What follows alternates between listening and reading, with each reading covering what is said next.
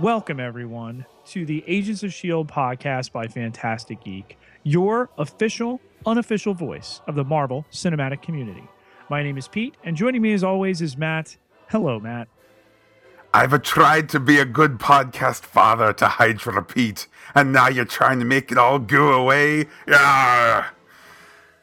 The Agents of S.H.I.E.L.D. podcast by Phantastic Geek for episode 420, Farewell Cruel World, is brought to you by Madam Hydra's Salt Shaker. Are you looking to distribute and ingest grains of a crystalline mineral to aid generation of nerve impulses and for maintenance of electrolyte balance? Use your Hydra Bucks to get Madam Hydra's Salt Shaker, now in glossy black or sparkling chrome, and you'll be inserting minerals into your mouth in no time. Also, for taste, what do humans feel when they taste? Can you tell, Pete? Well, Matt, here we are, uh, 20 episodes into the fourth season, just two remaining, no two hour finale coming, uh, and also forthcoming a decision on the fate of this series. Yes, Mark Kolpak saying just a couple days ago his spidey sense is tingling. He has good feelings about the fifth season. Uh, probably towards the end of next week, so somewhere in the neighborhood of May 11th, May 12th, uh, is when the information would officially come down. Uh, that ahead of the ABC upfront presentations to advertisers uh, the following week, which I believe is uh, the morning of Tuesday, the 16th. So uh, we might not know when next we podcast. I suspect, Pete, the minute that we find out one way or another, we'll we'll put together a quick podcast for good or for ill. Um, but uh, it's an exciting time here for uh, for Agents of Shield. There would seem to be confidence. I just want to warn against any kind of overconfidence. We've been there with uh, shows. Matt and I have with shows that had uh, the ratings but did not get renewal. Uh, we have been there with pilots. There there remains an entire backlog of material we have for Marvel's Most Wanted that never made your podcast ears because what was deemed even by us as a fairly safe bet uh, fell by the wayside. Um, and uh, certainly in the advent of the Writers Guild of America striking a deal, uh very striking a deal not striking from the the set thank goodness. Correct. Uh that is definitely good news. Um so let's hope the good vibes carry over. Speaking of good vibes matt uh he matt will be checking out guardians of the galaxy for the first time tomorrow night. I have already seen it. We will be seeing it together. We will be bringing you our impressions very early this weekend so that you have those. In addition to the fact that the first Defenders trailer dropped today, and uh, you can expect that to hit phantasticgeek.com and iTunes at any time. So keep those peepers peeped, as we say in the trade electrifying time to be uh, into MCU stuff. Uh, that Defenders preview just looked absolutely wonderful. So just it's so great to see Jessica Jones back on screen. So great to see attorney Matthew Murdock. So great to see Luke Cage apparently not spending the entire Defenders miniseries in prison, and Iron Fist was there too.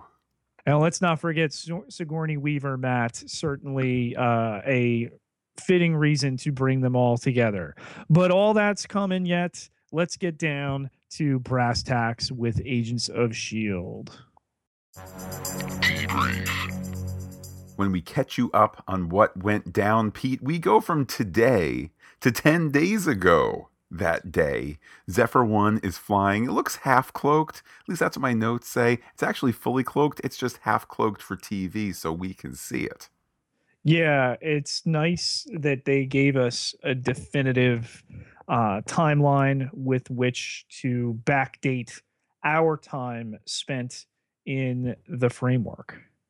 Yes, and uh, we see Yo Yo, we see Piper, we see some of the other uh, people on Zephyr One uh, strapping in our heroes. In oh, I suppose they're all heroes, Pete. Even goatee pilot guy that we'll discuss in a little bit. But uh, the, the, stars of the show, as uh, as Daisy and Simmons get strapped in one last time, you know, like they did a couple of episodes ago, ready for the framework.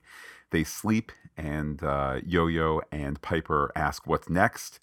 Uh, which, hey, Pete, that's new footage. Uh, what's next? Are they just going to wait? And uh, Pete, time lapse effect there. We see time going by as they wait and wait and wait.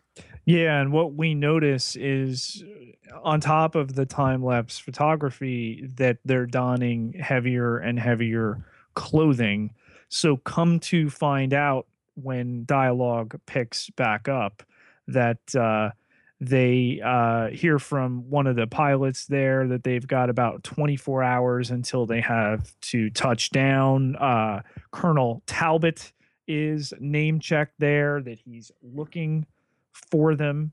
Uh, they're also looking for uh, that thing, the framework, which is draining all their power. But hey, Matt, what about what you thought was a partial cloaking effect that apparently is a full cloaking effect? Does that eat up any any power, any juice? Pete, that is what is uh, is taking most of the remaining power at this point. Uh, goatee guy says that they need to land and refuel, um, but uh, but no, no, they'd rather do other things like not refuel. You know, they want to shut the heat off and so on and so forth. Uh, they are by themselves, which I appreciated the show reminding me of that, along with the name check of Talbot. It's been so long, and it's probably been less episodes than I think, but it's been so long since we've been here in the real world in Agents of S.H.I.E.L.D. that that quick little refresher was certainly appreciated. Um, however, Pete, bottom line, they do need to generate more power. So Yo Yo makes the call time to turn off the cloaking device. I like that Yo Yo here is the one in command. I mean, she's clearly the most regular of the characters who are not currently plugged into the framework. Um, she makes that decision there. They hope that. Uh, Daisy and Simmons hurry up, and Zephyr one decloaks as we head into our title card. Yeah, get that title card sequence. We come back in the framework. Our uh, Shield heroes are watching riots on TV. Uh, Daisy sees Trip. He hugs her. She gets the "Hey girl, I don't know you." Uh, Not oh, even the "Hey girl." It's "Hey person, I don't know." Not even a, a, a girl, and it's brought wonderfully back a couple times in this episode. Pete, as you said on Twitter just an hour or two ago, you you can't root against BJ Britt, and you certainly wanna wanna offer him best wishes for Behind Enemy Lines, the show he has. Uh, that'll I guess we'll find out in the next couple weeks for that whether that goes to series as well. It's worth knowing, Pete, this might be the final trip episode, knowing that his uh, his star is on the rise. Yeah, and again, you don't want to begrudge a performer a larger uh, platform for his abilities.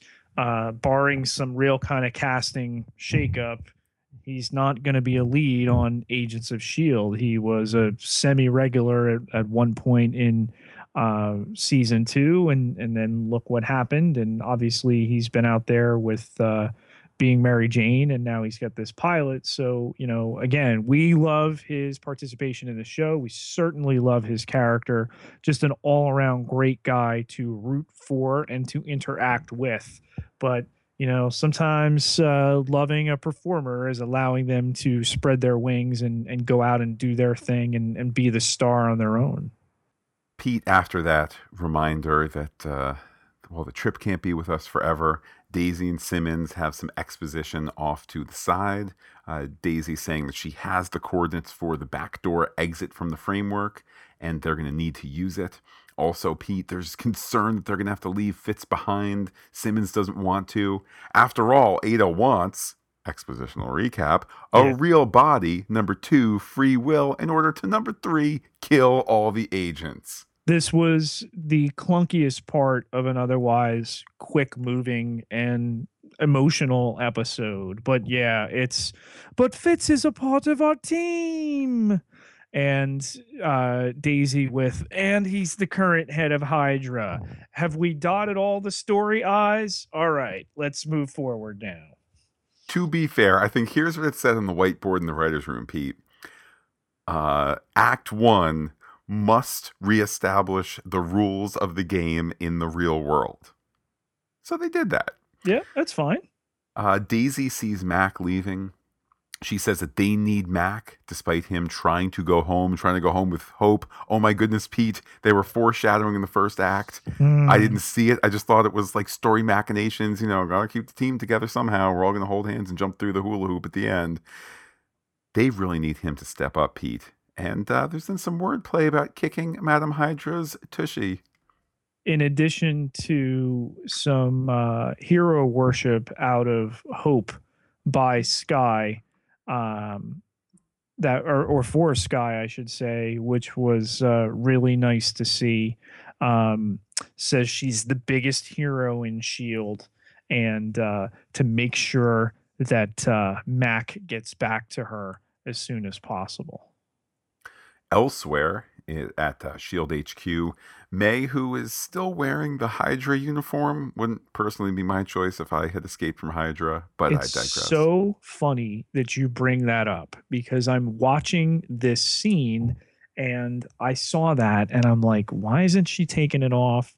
Oh, visual storytelling.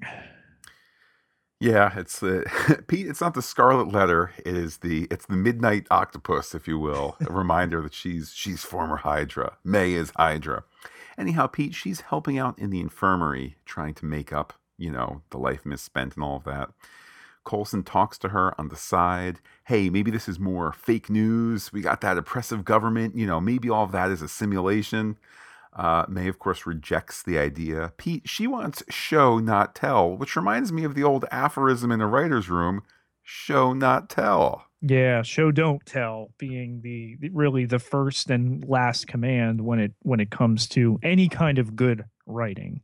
Uh, speaking of showing and not telling, Matt, which makes this uh, storytelling better than some of the stuff that came in the recap, we have uh, martial law. Uh, being announced over the PA as Fitz is walking around um, Hydra headquarters, heads into a cell there with Dr. Radcliffe, um, and looking to get out of him what uh, he discussed with Skye. And some great, and I don't mean to to denigrate it here, but some great scene window dressing as he's making his way to Radcliffe. Um, we see a guy being apparently taken out or to a beating. We hear another man crying out. Just this this whole notion of of unseen pain and torture and whatnot. Um, regardless, though, in Radcliffe's cell, he reminds Fitz that they are actually friends. Um, he would step Radcliffe would he would step in front of a bus for Fitz. Uh, Fitz's response is to take off his jacket and have his goon kick Radcliffe. Pete, that's a sign that you're uh, you're highfalutin when you have your goons do the beating. Yeah, and to to beat him down here, uh, Radcliffe obviously puts it together that they're fighting back, huh? Uh, you know, we all want to escape this wretched reality, but Fitz explains that there's this machine in the other world to which you can transfer into, and uh, now a human body can be crafted for a consciousness. Uh, Radcliffe says Wait, Pete, just just the one human body though, right? Is, isn't that the purpose of this scene to establish it's just Aida and there's no hope for anyone else in the remaining two episodes? Uh, not at all. What? Uh, Go on, tell me more. So while Radcliffe rules this impossible because, you know, he knows all of this stuff, despite the fact that his human body is dead and his consciousness has been uploaded to the framework full time. Okay. Um, Fitz urges him to uh, to think about it here, and that we have uh, Aida, who seems to have circumvented her programming here. Uh, he says she would have made quite the tempestuous teenage daughter, and we again come back to the idea that she is named Ophelia and all the Shakespearean symbolism uh, present there. But uh, Fitz explains that a second life, a third life, Radcliffe chimes in with immortality is possible something that he spent the better part of his life and career looking to uh, figure out. Yeah, it's starting to loop back in a really, really nice and satisfying way. Uh, Fitz, of course, had made the claim that he wants to give Radcliffe something to live for, since Radcliffe uh, is prepared to die for everything. And I had wondered what that was in the last episode. Here we have it, the notion of of ongoing life. Tough to argue against that as a uh, as a uh, motivating factor. Radcliffe says that Daisy is in fact looking for a way out, so he kind of started to give Daisy up pretty quickly. But as I said, Pete, it's quite a uh, quite an offer being made.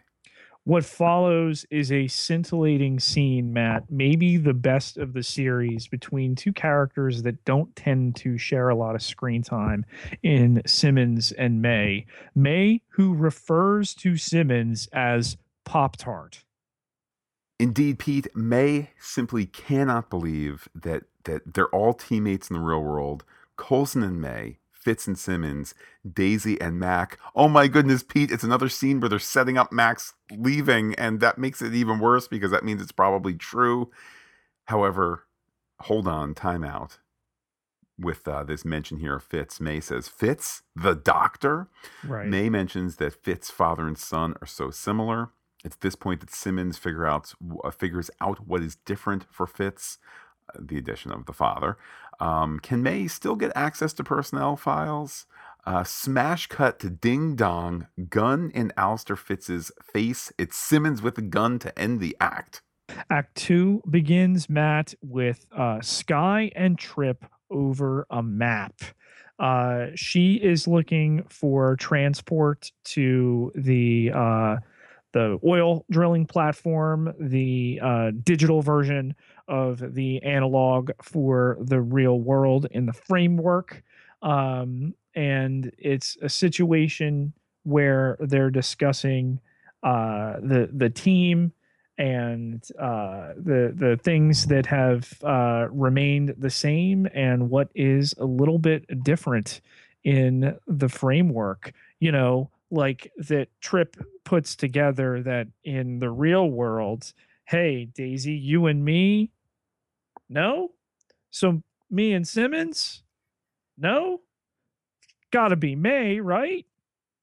Oh, girl, come on, girl. Just a wonderful scene using the time that you have BJ Britt to to elevate um, you almost wanted Daisy to to throw him a bone and be like, "Yeah, but you know, there's there's this girl Yo-Yo that Mac's with that you know you you you had the time with, so shh, don't don't don't tell Mac." Well, Pete, you've mentioned all these uh, all these sirens of Shield here. Wait a minute. Speaking of Simmons, she left the base an hour ago story football transferred. But then we take it back to from whence it came, back to Simmons talking to Alistair Fitz. Uh, the latter of which says he was a great father. He's led the child to become a great man, not a good one. Really interesting bit of wordplay there. Uh, too much action to ponder the notion of greatness versus goodness. But uh, if that's what, if that hasn't been part of this arc, I don't know what uh, what has been. Regardless, Papa Fitz somehow seems to control the room despite having a gun on him. And Pete, he's not in a listening mood. Yeah, uh, Simmons thinks she can fix this, but uh, obviously, with his concern for his son, her concern about getting him out of the framework, explain to him and thereby us as the audience that Aida, I, I, mean, Madam Hydra has put forces in play here. Uh, she wants him to call Fitz to tell him to come here alone. Why? So you can blow his brains out? No, never could hurt him. Of course, Simmons says, make the call. He calls and he tells his son here, listen carefully, son and I almost, Matt, I, I might have even been a little bit better if they dealt in some kind of code. And even Fitz later on says that his father told him he loved him. It was a big moment for him. But instead he goes with the old don't don't come here, it's a trap situation. The fugitive is here. Um and leaves uh, Simmons and uh, Alistair Fitz wrestling over the gun. We hear the gunshot go off, and we hear "da da." It's it's an arresting moment. Uh, certainly, uh, not for nothing. I think we we should not be surprised that the recurring character somehow is felled by you know the the the series character but uh, a compelling moment nonetheless. And of course since it is so compelling we cut back to shield hq where everyone everyone's looking at coulson as he walks by. He's not quite sure why and has to be told by may. He is of course the new famous face of the resistance after all.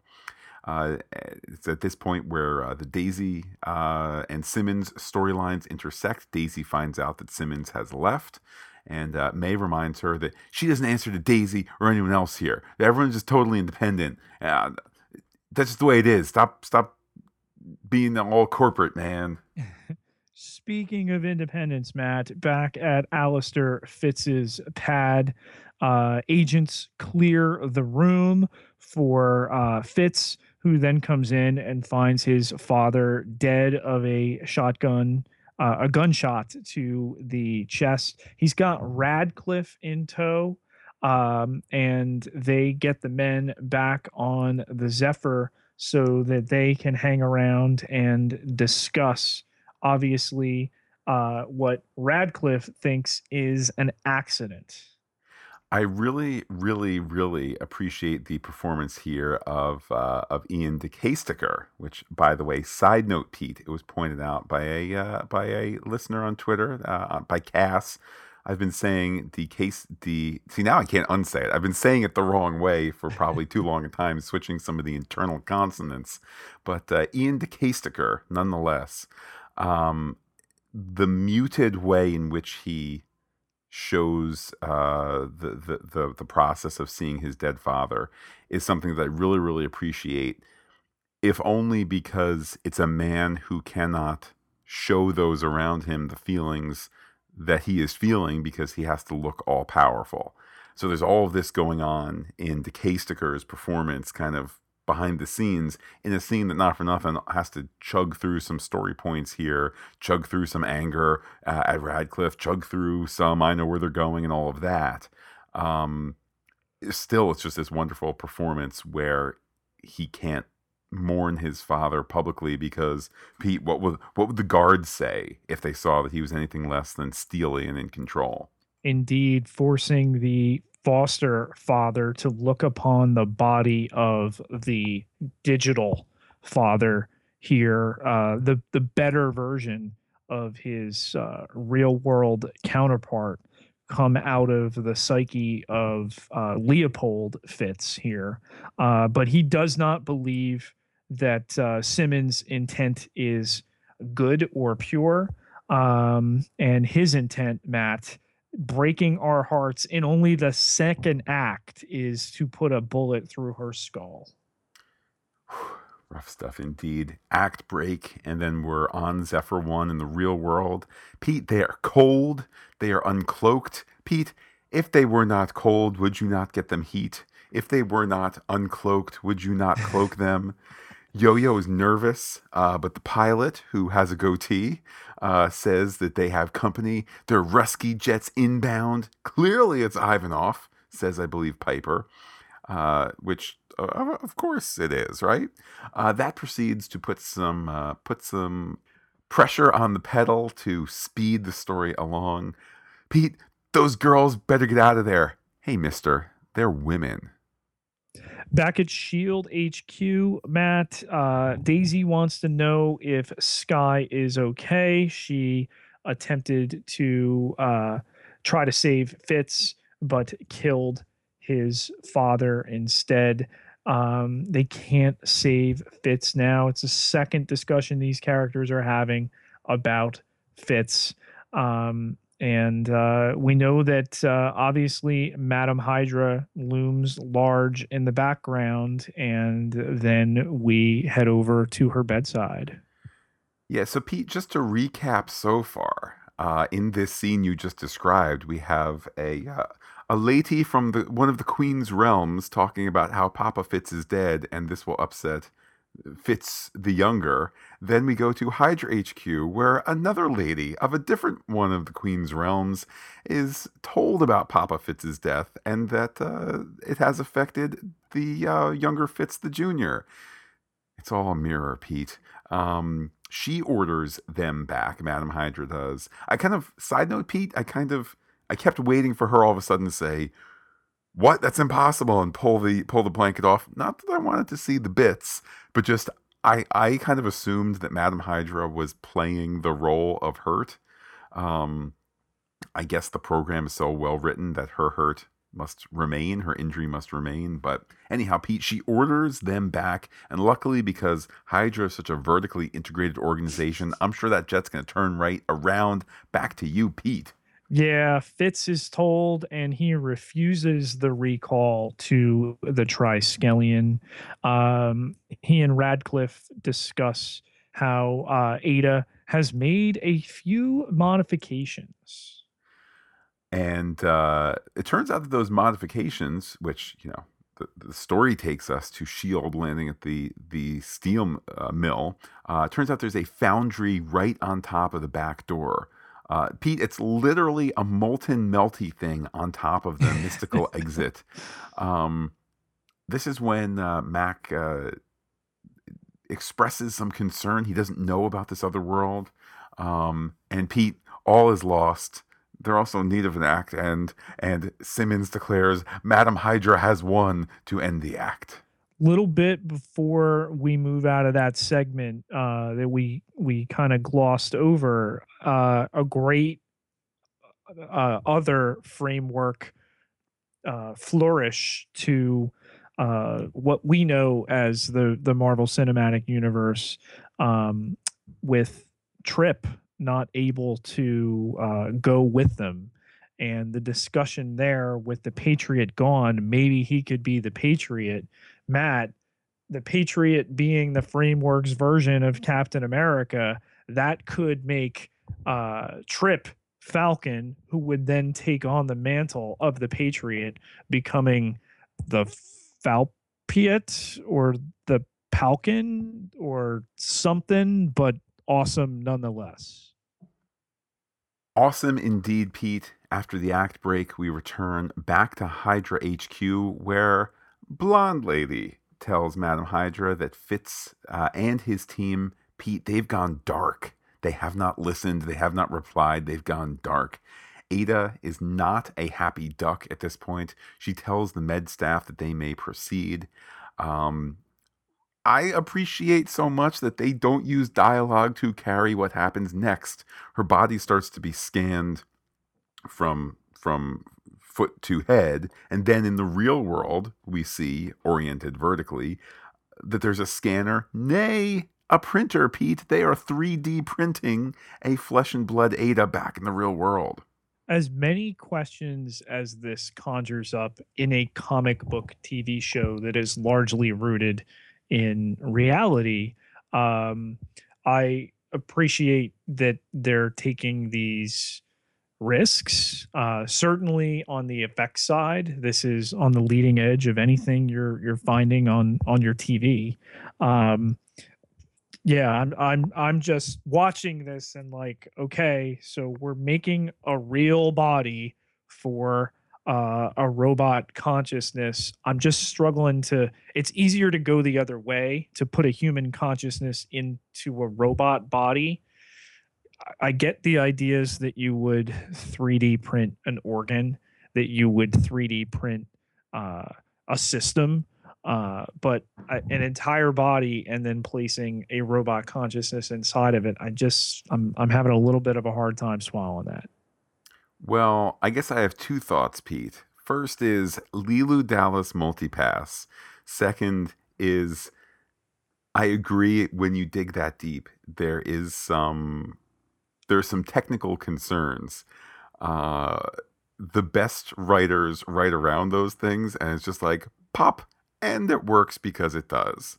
How do the Ghostbuster backpacks turn into confinement things, but also are unlicensed nuclear uh, generators or whatever? because when they push the button, it goes. You know, it's like the James Bond uh, rebreather in um, in the swimmy one whose title I can't remember. The Navy wanted to know how how did you how did you make it last? And they go they went no no no it's like some stuff painted together. It doesn't actually work, but on screen it does. But Pete, enough about that. Take us back to the the the, the smolten molten smoldery iron place. yeah, back back there. Um, May uh, is uh, seriously uh, you know, uh, doubting what's going to go on here, especially the idea of some magic backdoor, Matt. Uh, but with the molten uh, metal covering the exit there, they determine that Daisy can quake open the Red Sea. And before that happens, however, Hydra shows up. There is a quick firefight there. Um, bad guys dispensed with quickly enough, in retrospect, suspiciously so. Uh, Daisy then parts the goop. Although I should mention, Pete, in the in the course of the firefight, um, or I'm sorry, the, the firefight appears appears to be over. Coulson says it's real. He believes. He steps forward uh, mesmerized by the, uh, the, the the gateway to a different life. He then promptly gets shot and gets shot like seriously, Pete. This is not shot in the thigh, as we will see with another character in a little bit, which is TV code for "Oh, you'll be okay." Coulson is dying, Pete. Like, you know, the Avengers. Coulson is dying. Yeah, feels oddly familiar. He says he needs to be helped to the edge. It's the only way. Uh, May's not so sure. Uh, he can take the leap of faith. It's not as simple for her, but uh, tells her to follow his lead. And then again, we, I find we we spend a lot of time crediting Mark Kolpack with these effects, Matt, only because they're constantly rationing up their game. And this effect here that I refer to as you know the the framework is rewritten. I thought for a minute they they take teacher Coulson out and it's everything that he in some way impacted Were they were they writing over him and and he's no longer felt but they they still have memory of him uh, Mack realizes what's going on here, and uh, Coulson wakes in the real world. He unstraps himself. Um, he's next to May, uh, wants her to to just jump to come through. Finally, she gasps. She did follow after all and uh, we've we've got Aida still being printed there in the other room, stinking robots. Uh, he wishes he had a shotgun axe as that 3D printer is uh, finishing up. Um, and finally, Simmons is uh, ready to jump into the uh, the exit in the framework before Fitz shows up. Seems that she's finally found him in retrospect, so much is packed in to those three scenes there. First of all, the the way in which the framework has its digital shimmer. Uh, it was a super cool moment, and just this, you know, effects laden moment here. Um, in retrospect, it is central towards understanding the decision that Mack makes, uh, and also if the show indeed is going to commit to his exit, which I have a hard time believing they were going to do all of that story stuff and then wish it away. Although we'll talk about that when we get to our level seven theories segment. Um, he needs that concrete thing to understand that what is going on is not real.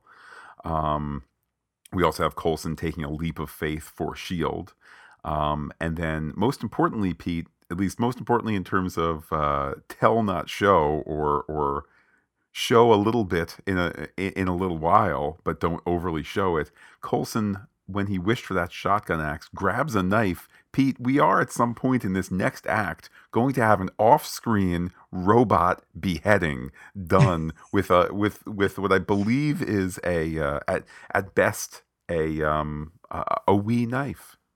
Yes, but as we open Act Five here, Matt, uh, Fitz tells Simmons that somehow turns the knife even harder in our guts that he won't even allow her to say his name. Not after what she's done, you know, that accident. Indeed, there is no robot Aida, he says. There is Ophelia. There is his father, who is now dead from her. Uh, Fitz shoots Simmons in the leg. Um, which Pete, don't I recall that Robot Fitz stabbed Simmons in the leg? Do I have that right? Back in Um, the in in in, yeah, in yeah, the olden days of your, you know, Agents of Shield LMD, which was about eight episodes ago. yeah, yeah. So Fitz and Legs and Simmons, there's something going on there. Um, this brings her to her knees. He holds the gun to her head, uh, tells her to say that she means nothing to him. Um, great direction here by you know the director, cameraman, etc. Um, because we proceed slowly to move in closer and closer and closer to the action of Fitz and Simmons, which visually gives us the the entryway for what the story does next. For Radcliffe getting the drop on Fitz, taking out a few of the ancillary guards, and um, now being ready to to send Fitz through the portal. but it's the emotional resonance that really rules this scene here. Uh, with Simmons down, she confesses her, uh, professes as well her love for him, and he tells her, "You mean nothing to me." With a gun to her head, uh, he wants her to repeat that.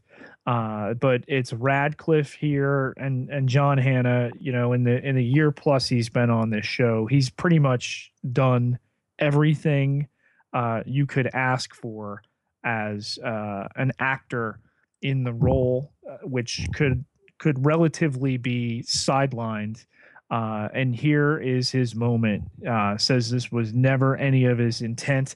He name checks the Darkhold. Matt, remember the the the book uh, all the way back in Pod One, which was uh, mentioned in Pod Two. Uh, but this is the second time in two episodes that the Darkhold has been mentioned, and even without you know talking about the spoilery things that are surely ahead, in part because the Agents of Shield Twitter came out and did some emojis suggesting Yes. such. Pete, I almost feel like we're going to loop back around to some of those story elements from the first pod. Yeah, uh, but we'll we'll have to wait for that. Uh, this Darkhold has obviously corrupted his mind. It's all his fault, and he throws Fitz into the exit. Um, and that uh, bringing him there was the only way uh, to uh, truly save him. He explains to Simmons after Aida had uh, hurt him in the real world he's able to um, the the resolution for the character be himself again, and he tells Simmons to go. She awakes in the real world. Uh, they tell her that they thought she'd never wake up. Uh, Skye is still uh, there next to her, not uh, awake. The plane is hit, um, and uh, they uh, they look back with uh, the framework action, and um, Mack tells Skye it's her turn to head through. It really it's an elev- uh, an, an elegant way in which the story gets split here. I knew on some level, of course, because the episode at the top uh, revisited it, but I knew on some level that Simmons was going to return to a different real world place than Aida's secret lair.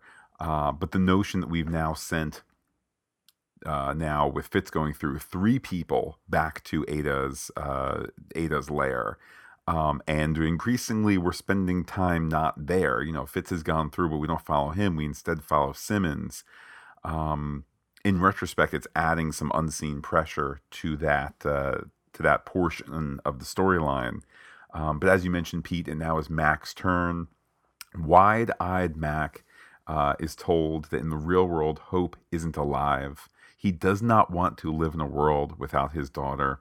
Without hope, Matt. Indeed. You know, a- again, for all the fake news and alternative facts here, this this I think was the one that that drilled it home the most. and and he's happy to stay in the illusion to be with her which you know, I, I, I suspect on one level we're we're fast approaching the end of uh, current events analogy from the show to our world, but um, Mack making this decision to not fight the fight, but rather to to keep the illusion. Pete, he wants to be able to watch movies with her. When she's sad, he wants to hold her, and I wondered if I wondered if the out was going to be and Daisy quick force punches him and sends him through and when you see Chloe Bennet start to cry back, because at this point, at this point, Mack is crying. When you see Skye crying in response to him, that's when I knew she as a character is not going to take away his his sense of self determination here. How can she? And let's be honest, one of the central uh ideas over the next two episodes is going to be will we be losing the character of Mack um, to a place that his soul uh, and really his heart feels like he belongs. Um, you know, they they began laying the story tracks on Hope uh, earlier this season, and now we're we're in the end game of it and you can foresee a situation where henry simmons character is the sacrifice that the framework demands particularly since they didn't need to do all of this to then go Oh, but now that we've defeated Aida in episode 421 uh, in her base, uh, look, she's got extra tubes of uh, person putty. So let's just fill it on up and let's download.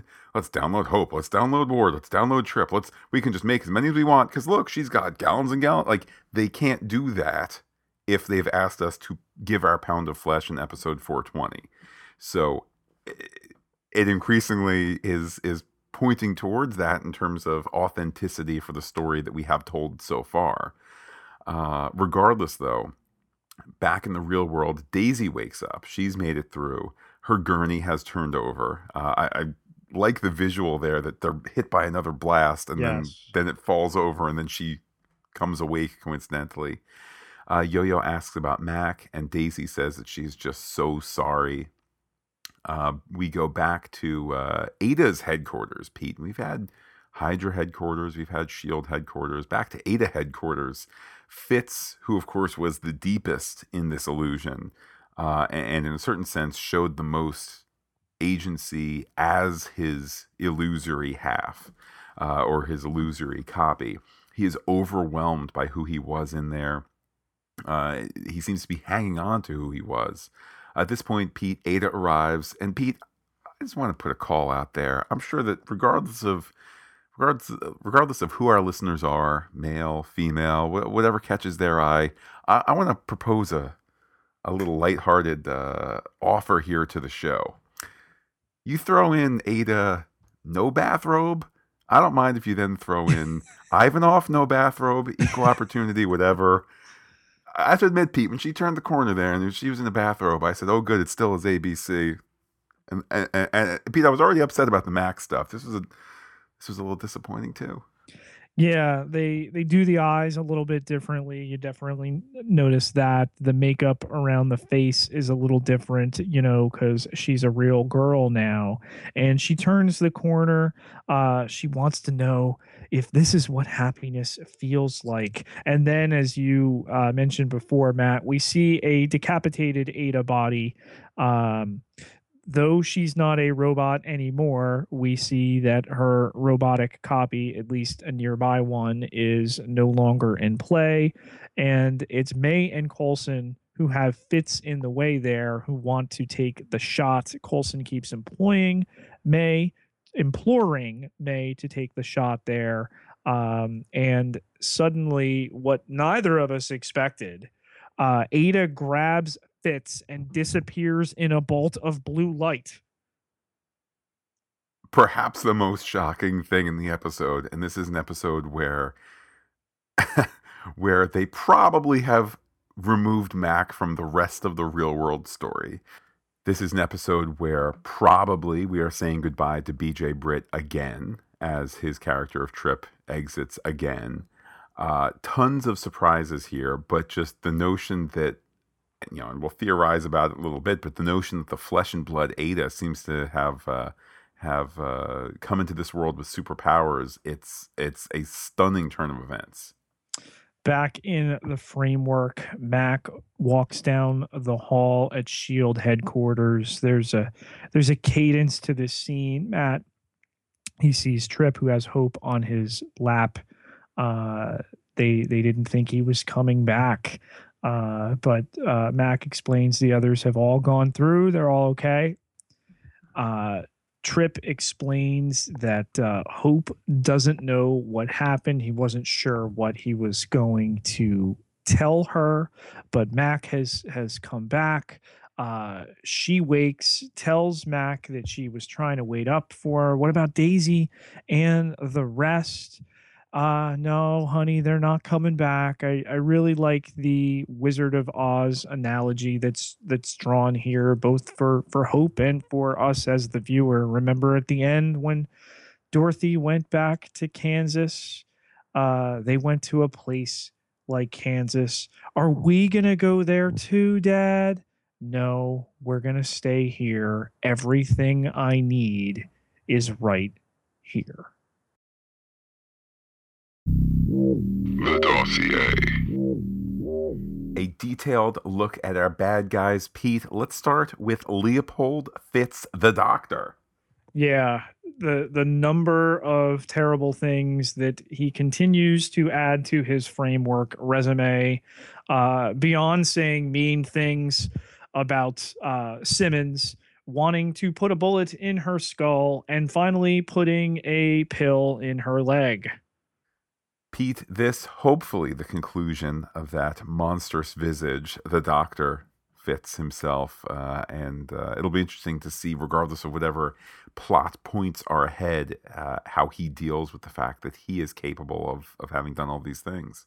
And used as a fulcrum for the younger Fitz, uh, the older Fitz Alistair certainly causing his son to look a little wan during this episode that he does, and um, it was a little unceremonious the death of Alistair Fitz. Um, that said, the show has done that plenty of times to guest stars where they're flying high, they're flying high, and then boom, they are no more. So them's the breaks.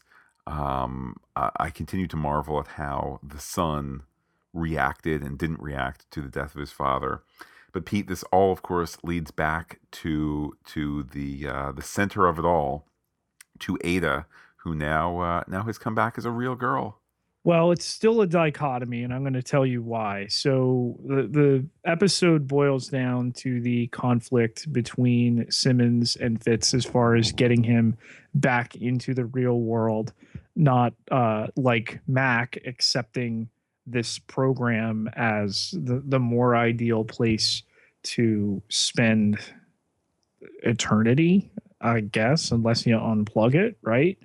Um, and with uh, Simmons offering that uh, ADA, this acronym that she spells out, uh, is evil and Fitz falling back on the dichotomy of her identity as Ophelia, as this misunderstood, uh, you know, take charge woman that he's in love with.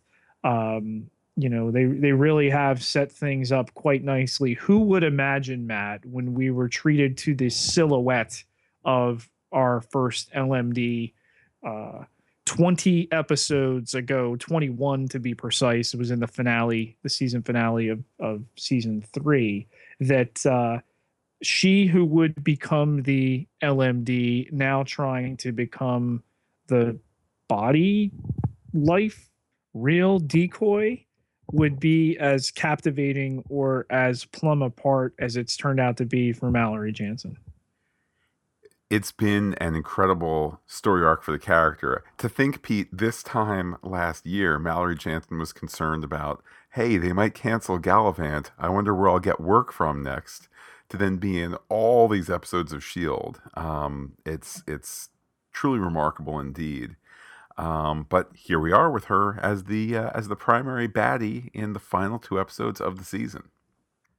But Pete, of course, we have plenty of podcasting ahead of us, and uh, Pete, who helps make that possible? that would be our contributors, Matt, to uh, Patreon, patreon.com. That's P A T R E O N forward slash Phantastic Geek, helping to keep the lights on, the bandwidth banded, all sorts of other costs that obviously the podcast game accrues.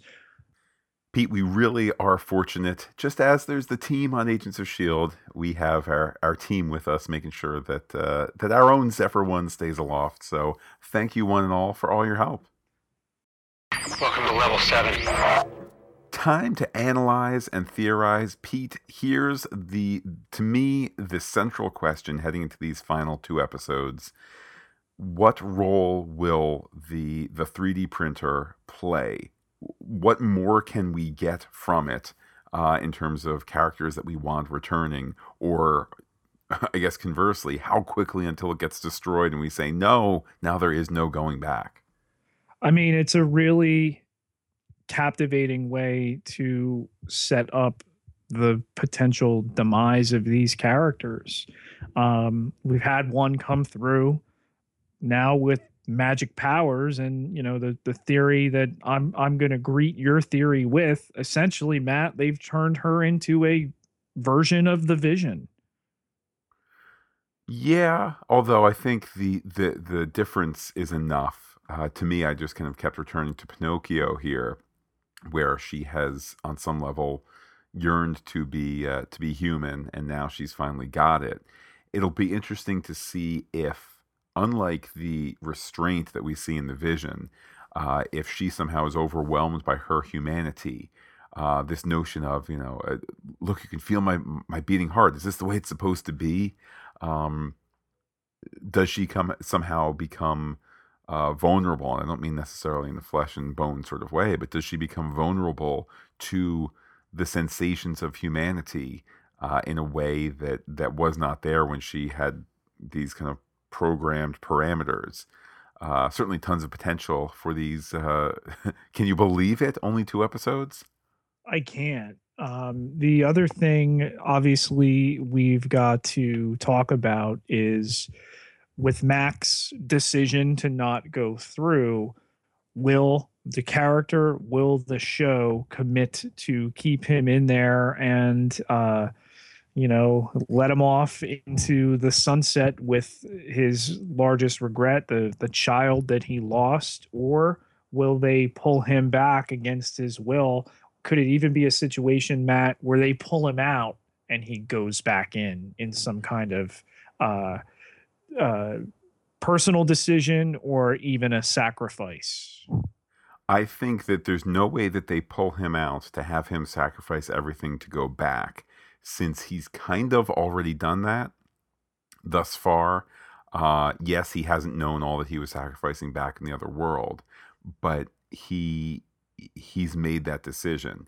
Here, I think Pete is the prediction I will have. We think we've said goodbye to Mack and Ward and uh, and Trip. Uh, I wouldn't be surprised if there's one last look back at the framework, perhaps when they're shutting it all down in the real world and they're going to turn off the things that keep Mack's body alive and know that he's gonna he's gonna exist in the framework. Um, maybe you get one sort of glorious hero shot of of uh, Trip as the Patriot, perhaps even looking more like Captain America. But t- to see those three guys fighting the fight as they take Hydra down, I can imagine some sort of montage uh, intercut with our Shield friends saying goodbye to Mack as they prepare to to turn things off for him. Um, meanwhile, he's he's still the center of of Shield and part of the Shield story, just in that other that other world. But to me, there's no going back from this. There's not.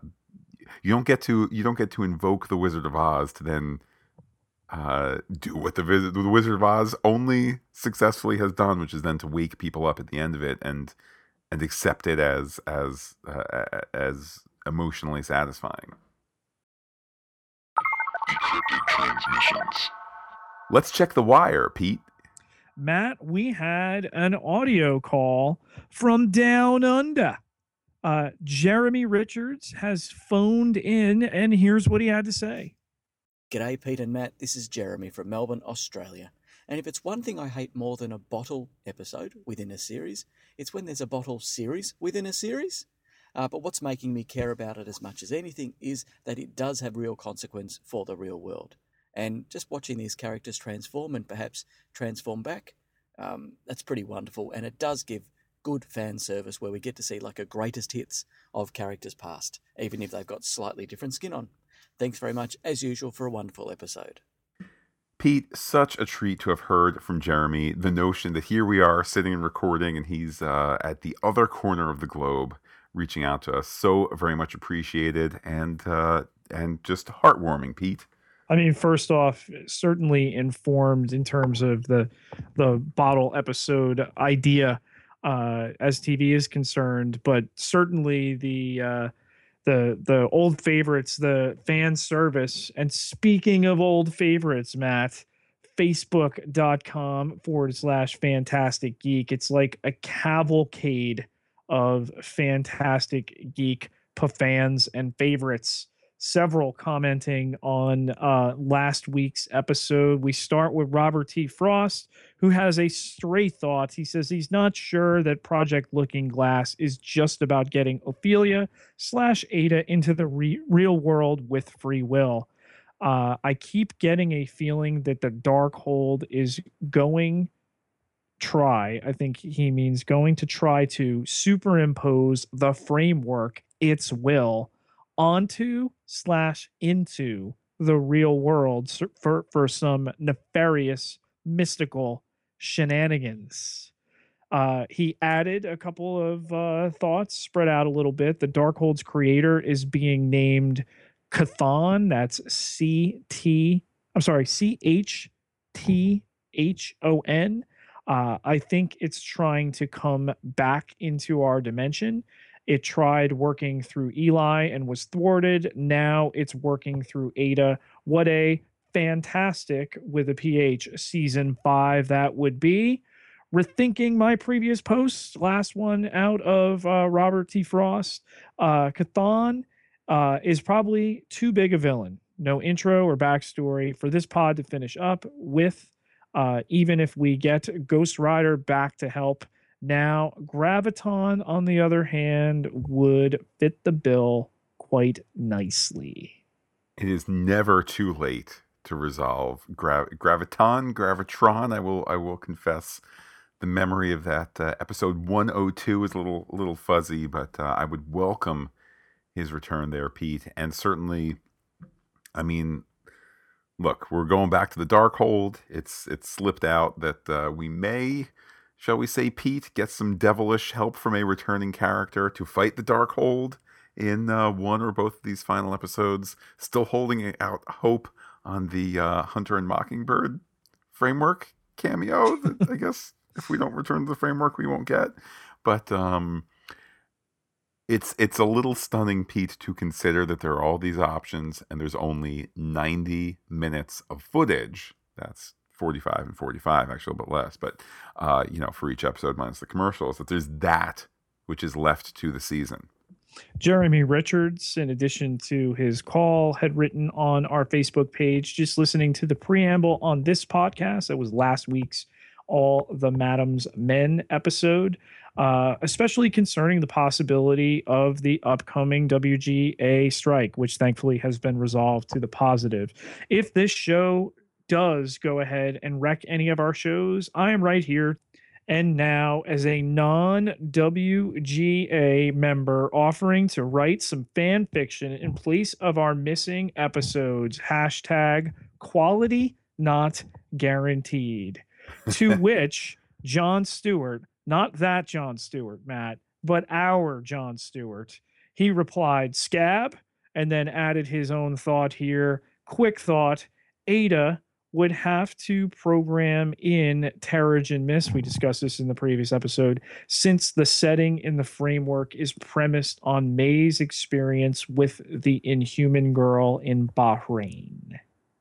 Hmm, certainly interesting stuff there.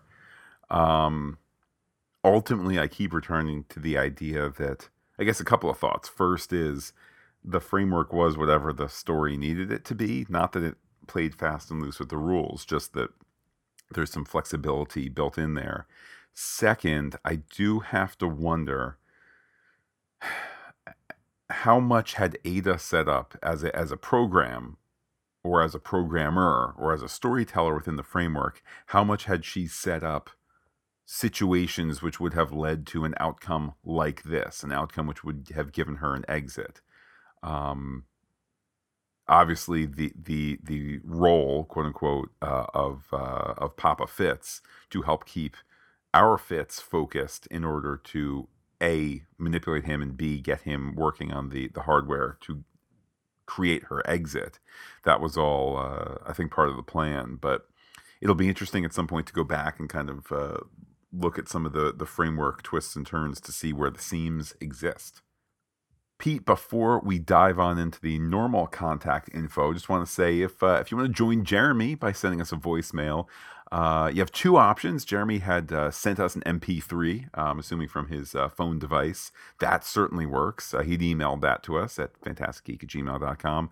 Another option, if it suits your uh, your telephonic access, you can call 732 707 1815 and leave a message on our Google Voice listener line. You can call 24 7 there. It's just calling the Google, it's not calling you nor I. And uh, it would be nice in these final Shield episodes and the various adventures we have ahead to uh, to hear more uh, from the uh, of the voices of our listeners. Absolutely, uh, definitely an underutilized uh, mode of communication. That old voice line. So yeah, get your voice heard on the podcast. Pete, the way in which people hear your voice, at least digitally, or at least your metaphorical voice is on the Twitter. So how can people do so? Seamless transition. You can find me on Twitter at Pieter P I E T E R J Ketelaar K E T E L A A R nine thousand two hundred twenty six followers. Can't be wrong. And while I am personally on Twitter as Looking Back Lost, you can be in touch with the podcast any way you want. We mentioned the Gmail, phantasticgeek at gmail.com, phantasticgeek.com, Phantastic Geek on Twitter and Instagram as well. Always with the PH. But wait, Pete, is there more? There is our own personal framework, Matt, the Facebook dot com forward slash phantastic geek all one word with the ph there you can you know put up pictures of of you and your family and or, and friends or you can role play as some other character we don't really care so long as you're connecting with us pete we will be back for Agents of S.H.I.E.L.D. in one week's time for the penultimate episode of the season.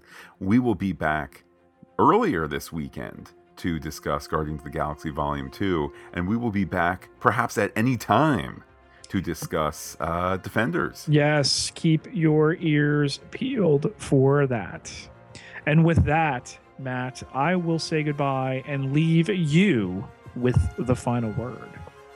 To quote the wonderful Wizard of Oz, now I know I've got a heart because it's breaking.